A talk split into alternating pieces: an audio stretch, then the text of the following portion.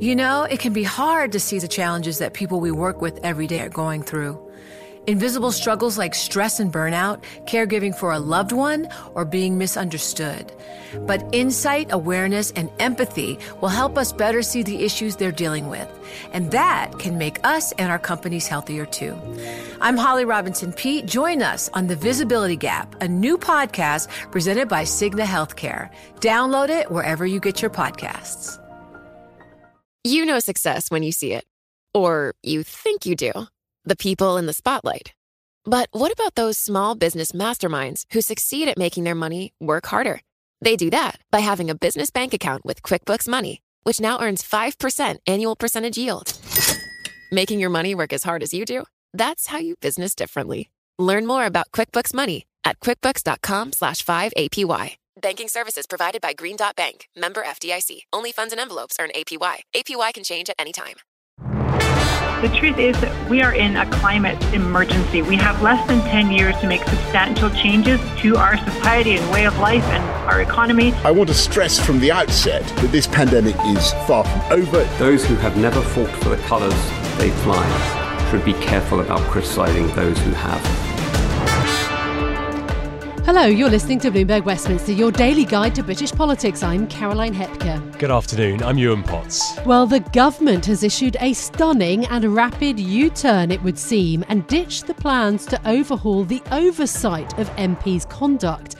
Only yesterday, Conservative MPs voted against suspending their Tory colleague, MP and former Minister Owen Paterson, after he repeatedly breached lobbying rules for companies who were paying him. But the leader of the House, Jacob Rees-Mogg, is reported to have told the Commons there was a strong feeling that any change to the standards process should not be based on a single case. Now, Labour had accused the government of wallowing in sleaze, their words, after the controversial vote in the House of Commons. Well, in Glasgow, 20 nations are pledging to limit funding for fossil fuel projects, though notable exceptions include China and Japan. Business Secretary Kwasi Kwarteng says that that shouldn't overshadow the progress being made at the climate summit. Even in China, uh, they've announced that they're not going to be investing in overseas uh, coal mining. So that's a, a big step. Obviously, we want to go further, but I don't think we should play down the significance of today's announcements. Well, let's get back to our top story. It looks like the government has responded to the backlash after Conservative MPs voted to change the rules on the way MPs conduct is policed, blocking the suspension of former Minister Owen Paterson.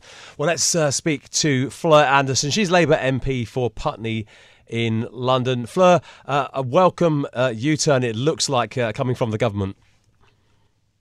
Well, they've been forced into this change. They should never have tried to put through the the, the new system last night without without cross party support, and and clearly trying to change the rules on the basis of one case, and so that both justice was not seen to be done for, for Owen Paterson and the way in which he has broken the rules and benefited financially from that, but also the system they were bringing in was all wrong as well. A system that has worked very well in terms of the standards and, and regulating the, the, what MPs are doing had, had support all this way, and suddenly to change it, but then change it back. How confusing is this? And I don't think government come out of this very well at all. That that lingering stench of fleas remains, and we'll we'll see what comes next. But it, it looks like a confusing mismatch, mixed match now between what will happen to Owen Paterson, and I hope that the, the findings of the committee that he broke the rules will be upheld.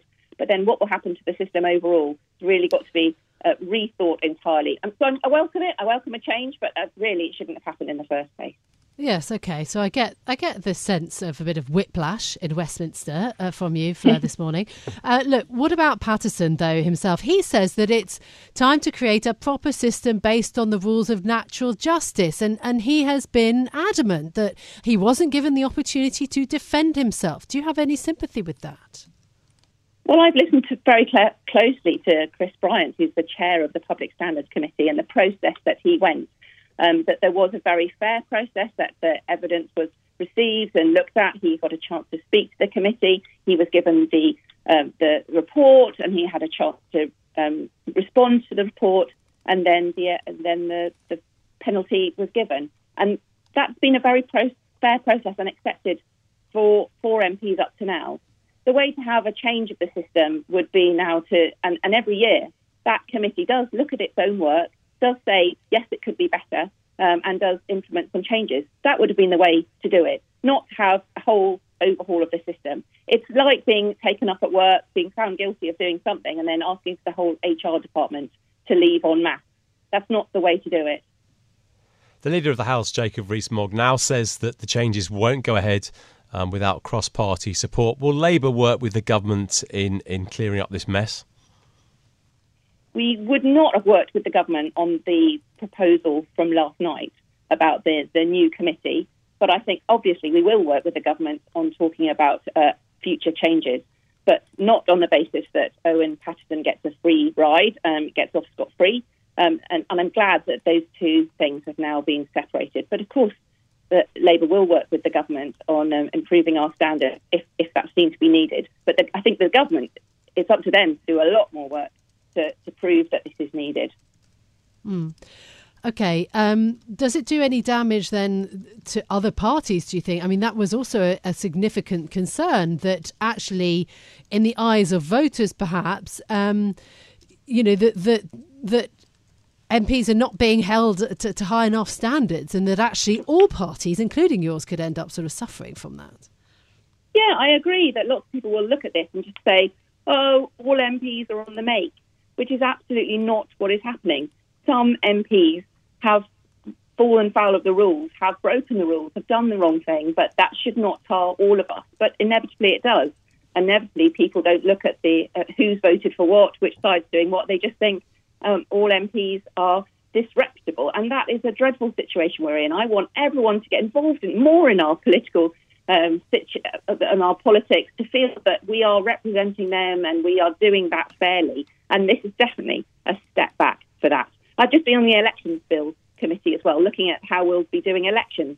And that's a real, really big concern of mine that people, not enough people even vote. So many people just say, I don't I don't want to be part of this system. I, I don't see what it's got to do with me. Um, and I think we should be going in a wholly other direction of saying this is for everyone. We should all be involved. Um, so calling out one MP, but also looking that it, we're all tarred with the same brush does not help at all. Mm, well, it'll be fascinating to watch developments of this over the next uh, 24 hours or so. Let's move on to the other big topic of the week the environment. What's the UK doing well, and, and what more does it need to do to meet its, its climate commitments? So one area I'm looking at uh, is a particular area of uh, wet wipes. So there's a, there's a lot more that we could be doing. For example, on, on green homes is one example of where I've been looking at where we scrapped the green homes grant. We've got the leakiest homes in Europe. We could be doing so much more. Um, obviously, on, on transport, we need to be really um, changing the way we operate our, our transport systems and looking at more environmental travel. But the, the, the one thing I've been talking about almost obsessively all week is about mm-hmm. uh, the plastics. Um, and I think we could be doing so much more to reducing our plastics. We have been learning much more from um, David Attenborough and others about the impact that the plastic that we have on our environment goes out into our marine environment, into our rivers, into our seas, and kills fish and other marine life.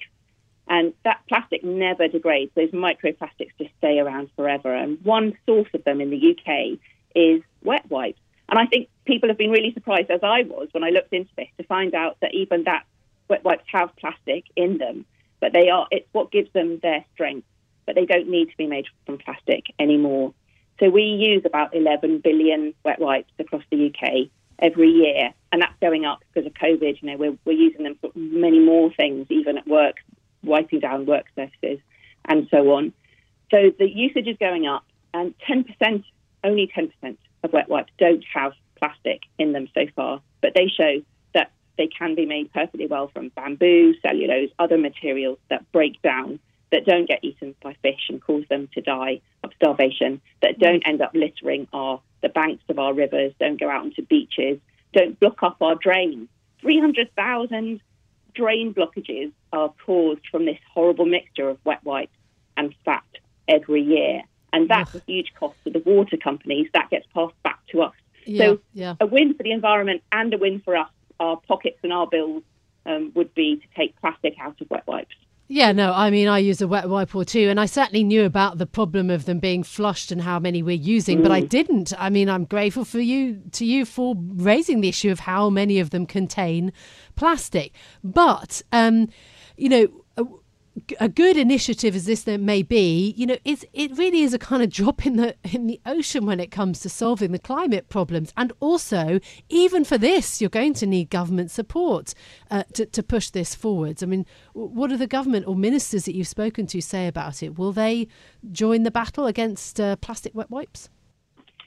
So I was speaking with the Environment Minister only yesterday because uh, uh, with Rebecca Powell because she knows that the wet wipes have been such a a big issue and come to the fore now. And I've been working with her on the Environment Bill, which is due to be coming back to the House of Commons on Monday. It's going between the Commons and the Lords with various uh, amendments being proposed. And a lot of those amendments are just pushing the government to do more, to be more ambitious, for example, on air pollution, to set the, the World Health Organization air quality targets, which the government is resisting, and to do more on river sewage. There's been a lot of coverage of that of that we can do more to stop um, water companies pouring out sewage into our rivers, um, okay. and to do and to give the Office of Environmental Protection, and this is really important for the whole piece, more teeth. At the moment, the Office of Environmental Protection they're going to be the watchdog, the police they're going to be the ones enforcing all yes. of these new environmental targets, and they should be much stronger. So I'll be yeah. working with okay. them. Mm. Just uh, on Labour, you represent a mostly comfortably off middle class seat in the capital city, and yours was the only gain for Labour in that disastrous 2019 election. What does the party need to do to win seats that look different to yours? Well, first of all, I don't think we're a comfortably off middle class seat. We've got uh, I've got uh, Roehampton in my constituency, which is the largest housing estate in Europe, and we have got such a disparity and inequality and, and a growing inequality under COVID between um, different communities within my constituency. And that's very true for London, but obviously true for the whole country as well. We have um, such a difference in, uh, in income levels and, and experience, life experience and what they can expect from public services and from government. Um, and I think a lot of it's got to be just working with the local community. We've got to be seen to be the, the people who are on their side. Um, and that's what I hope to be, and I hope I am in Putney, just working with mm. the local community. I used to run a local community centre. Um, yeah. I really, really understand what is happening in Southfields, in Roehampton, in Putney, and that's what we have to do everywhere. And, and that's what Labour is really good at, standing on the side of people.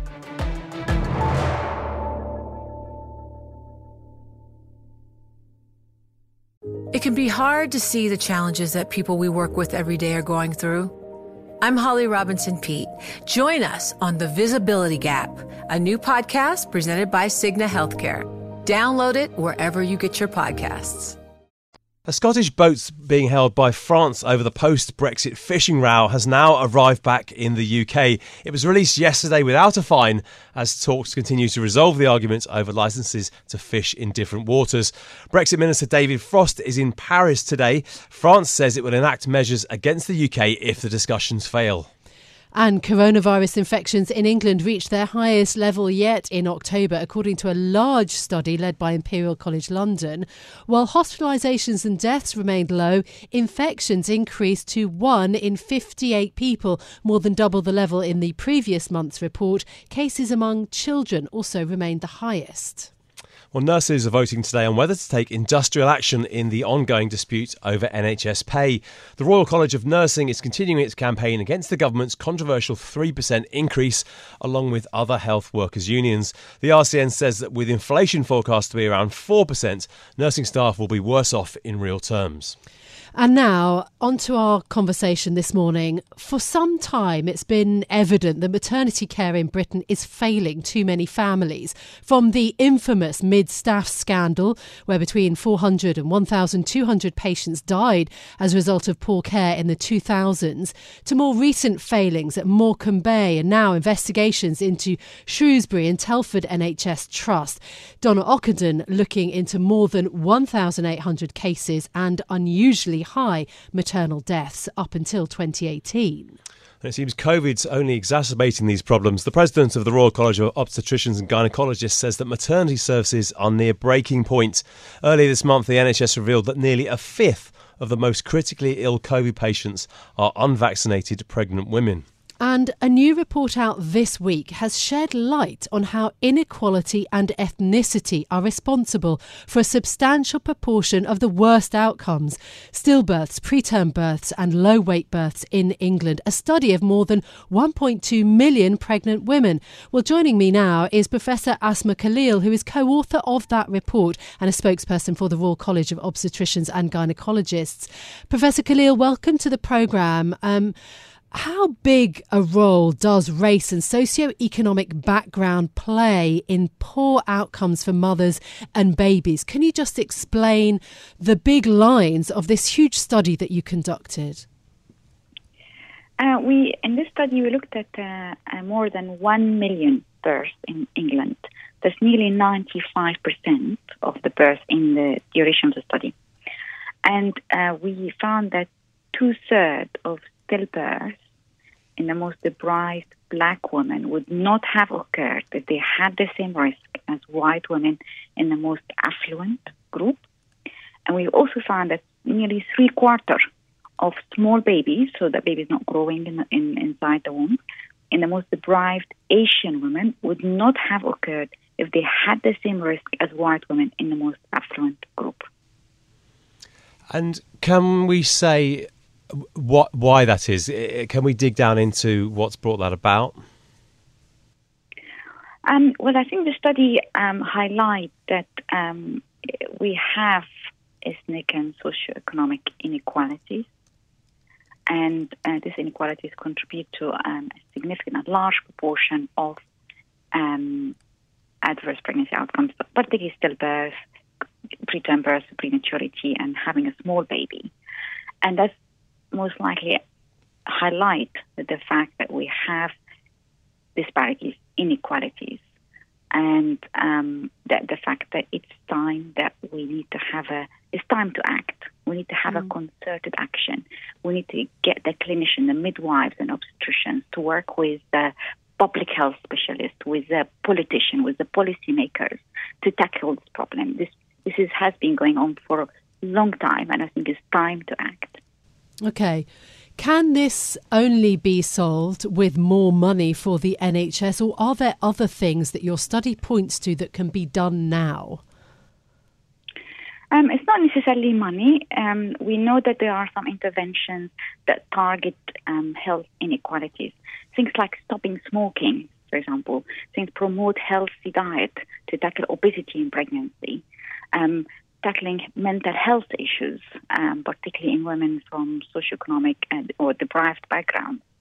So there are a number of interventions that we can do without necessarily having to have a, a lot of money from the government to tackle racism, dis- discrimination, you know, things that have been going on for a while.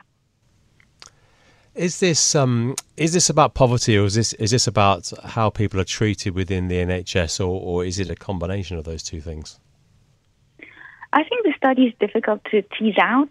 Is it poverty, or is it a, is it actually uh, you know sort of the system itself is not delivering the required health care to these women? I mean, we have national target of reducing stillbirth, of halving our stillbirth rate by 2025, as well as reducing prematurity, preterm birth, by 25% by 2025. And I think one concern is that unless we target the high risk group, unless we target women from ethnic minorities and women from um, deprived background, I think there's a rare risk that the gap is even wider. Mm. Um, some of these scandals that I referenced earlier um, were blamed on the drive, for example, for natural birth uh, above other sorts of interventions. Are, are, those sorts of pathways also leading to greater risk? The, the, the emphasis on natural birth and um, a non medicalised intervention? Um, I mean, that certainly could potentially contribute to the problem. But also, um, when we um, discussing the, the point earlier, do we have to have money to address this problem? And the answer is not. So, for example, if we know that the women have high risk of stillbirth, one potential effective intervention is induction of labor. So, so rather than um, emphasizing on natural birth and waiting for labor to start, if you know that this woman has higher chance of stillbirth, that potentially induction, earlier induction of labor could potentially save this baby's life. How do we compare uh, internationally? How are England and Wales doing when you compare us to other countries in Europe, for instance? Well, unfortunately, the United Kingdom has one of the highest stillbirth rate in uh, Western Europe, and that was one of the reasons why a few uh, years ago the government had initiated this national target of halving stillbirth rate in, in the UK by by 2025 in order to address this um, unfortunately higher stillbirth rate in uh, UK. Um, we've spoken to a number of leading um, female MPs on this issue, including to the Labour MP Bell Ribeiro Addy, who spoke powerfully, movingly in Parliament to her colleagues on the benches about stillbirth that she experienced personally. Do you think that this issue is being heard? Because also, you know, health inequality has emerged now as, as a really pressing issue, also partly because of COVID. Do you think that NHS trusts or the government are now listening to an issue, you know, that affects so many families, more than 600,000 births last year in, in England and Wales? Um, I think that the, the study is really timely because um, the United Kingdom, the the government, the um, official organizations um, are focusing on this problem of inequalities. And I feel that there is certainly um, a feeling that we need to do something about it. We need, we've measured the problem we highlighted the fact that ethnic and socioeconomic inequality contribute to a large proportion of stillbirth, prematurity of small babies in England. It's time to act. And in order to have an effective intervention, it needs to involve a number of people. Yeah. It's not just going to be only the government. It's not going to be just the clinician or the doctors and the midwives. And how- it's not just going to be public health doctors. They need to act together and look at interventions that we have mm. evidence that they do work in the general population as well as the high risk population and focusing on women from the highest risk group, which is women from ethnic minorities and women from uh, deprived background. And, and how would you characterize the kind of balance in terms of action required? Because there is a split, isn't there, in terms of the view of how much action is required by the women themselves, the pregnant women, versus the sort of action that is needed, as you say, at government and then at NHS and at kind of midwife and, and nursing level.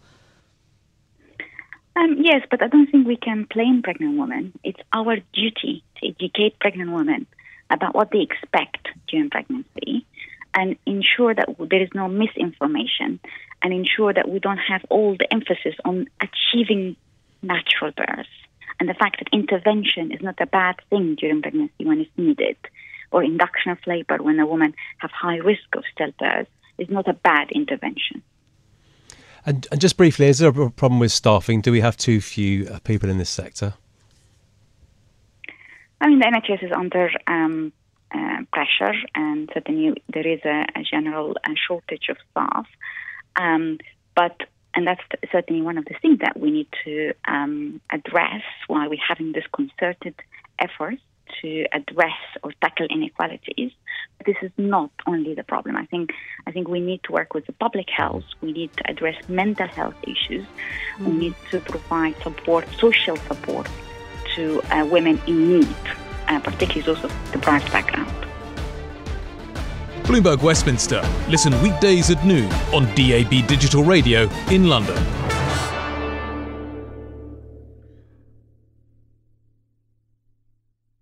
You know, it can be hard to see the challenges that people we work with every day are going through.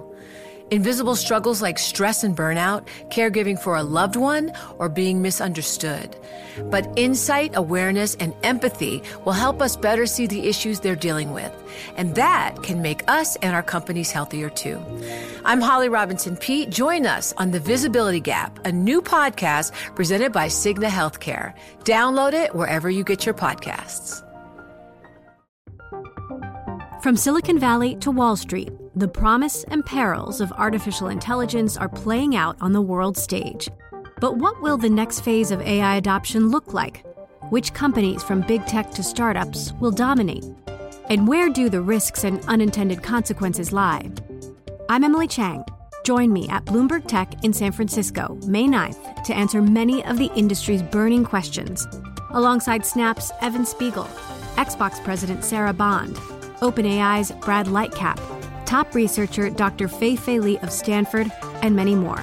More details and just a few tickets left at bloomberg.com slash techsf.